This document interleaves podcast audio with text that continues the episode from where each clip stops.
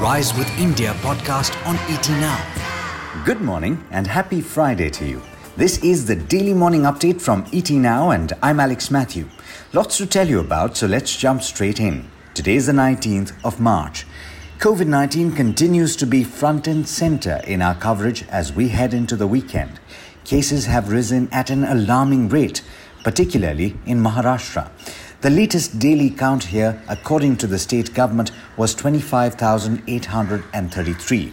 That's even as the vaccination drive here continues to gather pace. Speaking of the vaccine, there's nothing to worry about when it comes to the shot developed by Oxford and AstraZeneca.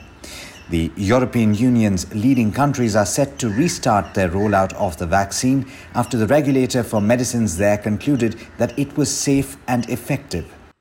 Moving on, Rajya Sabha yesterday approved a bill to raise the foreign investment limit in the insurance sector to seventy-four percent, with Finance Minister Nirmala Sitharaman saying that while control will go to foreign companies, the majority of directors and key management persons will be resident Indians, who will be covered by the law of the land.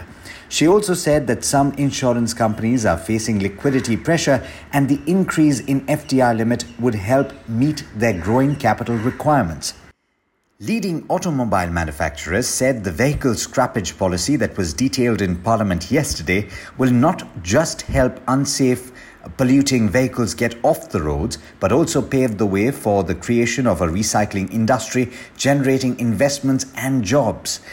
R C Bhargava, the chairman of Maruti Suzuki, spoke to E T Now yesterday and he said that the policy was a win-win for everyone. But he also said that the suggestion of a five percent rebate on new vehicles post the scrappage policy would need to be discussed further. More on that on the website times now news dot com.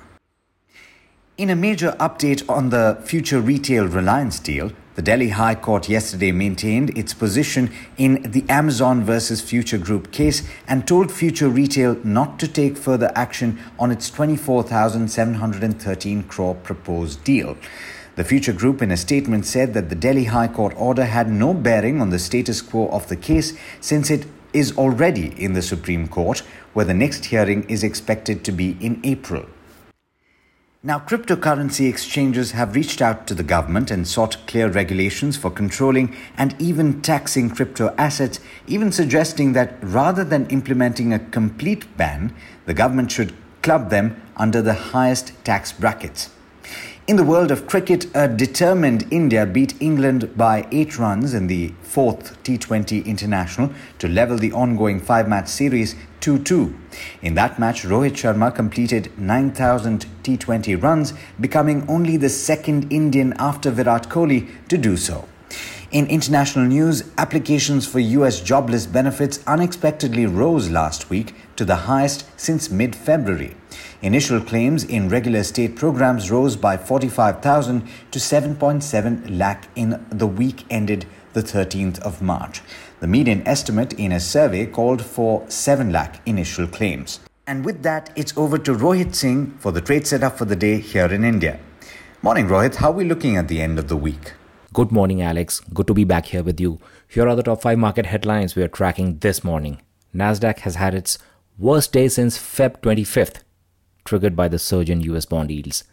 European stocks have held up thanks to the regulatory clean sheet for AstraZeneca's COVID vaccine.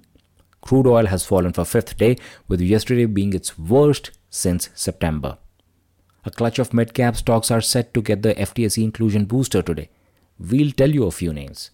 And Accenture will sway Indian I T shares after it raised full-year revenue forecast. But the big question on everyone's mind, are we done falling yet? It's been five days of non-stop fall, with Thursday clocking intense selling in the later half of the session. If you see the chart, we were holding fine till about one p.m. and then on, as Europe started to open, we started to slide and test the day's low of sub forty-nine thousand level on Sensex. That's a fall of more than thirteen hundred points from the day's high. Market participants are calling this profit booking in a bull market correction. One reassuring factor is that broader markets have not sold off completely. The sell-off still has not reached a state of panic yet, but on the index, we have tested the low of fourteen thousand five hundred on the Nifty. The measure of market volatility, India V I X, fell to twenty, almost at levels that is considered by experts as ripe for a bullish up move. It is interesting to note that in this deep sell-off, F I Is were net buyers of shares worth over one thousand two hundred fifty crore rupees, while D I Is net sold shares worth about eleven hundred crore rupees. The surprise sell-off back home was largely led by I T names. Infosys and T C S together, along with Reliance, have single-handedly drowned the Sensex. Hopefully, the Accenture numbers will provide some relief. The global tech major raised guidance for its fiscal year ending August twenty twenty-one, a sign of growing business for Indian tech companies too. The Wall Street handover is not looking rosy. The overnight spike has taken U S yields to the one point seven five percent level. Dollar index again is back at ninety-two, which is adding to the discomfort in our markets. The spike in yields has knocked off NASDAQ by as much as three percent, its worst day since February twenty-fifth. But European markets managed to end higher after the E U drug agency ruled AstraZeneca's vaccine as safe and effective. Oil prices fell for a fifth day overnight, so that's some comfort. Strong dollar, rise in U S inventories, and concerns over COVID nineteen vaccine rollout have added to the seven percent fall in Brent crude, with yesterday being its worst day since September. A clutch of mid-cap names will find top dollars chasing them this morning. The F T S E quarterly index rejig could result in close to a billion dollar worth of inflows in total. One of the key beneficiaries, Adani Total, is already up forty-five percent this month alone. Among mid-cap names, Mindtree has risen close to twenty-five percent this month alone. Airtel, L and T, T C S are some of the large-cap names which will see increase in weightage. Also watch out for Reliance and Future Retail.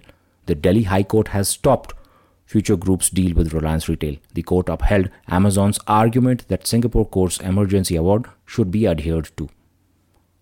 Look out for insurers today.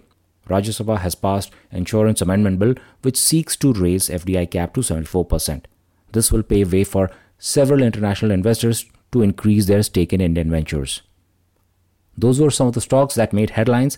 To summarize, rising yields and dollar index were two prime reasons for the sell-off.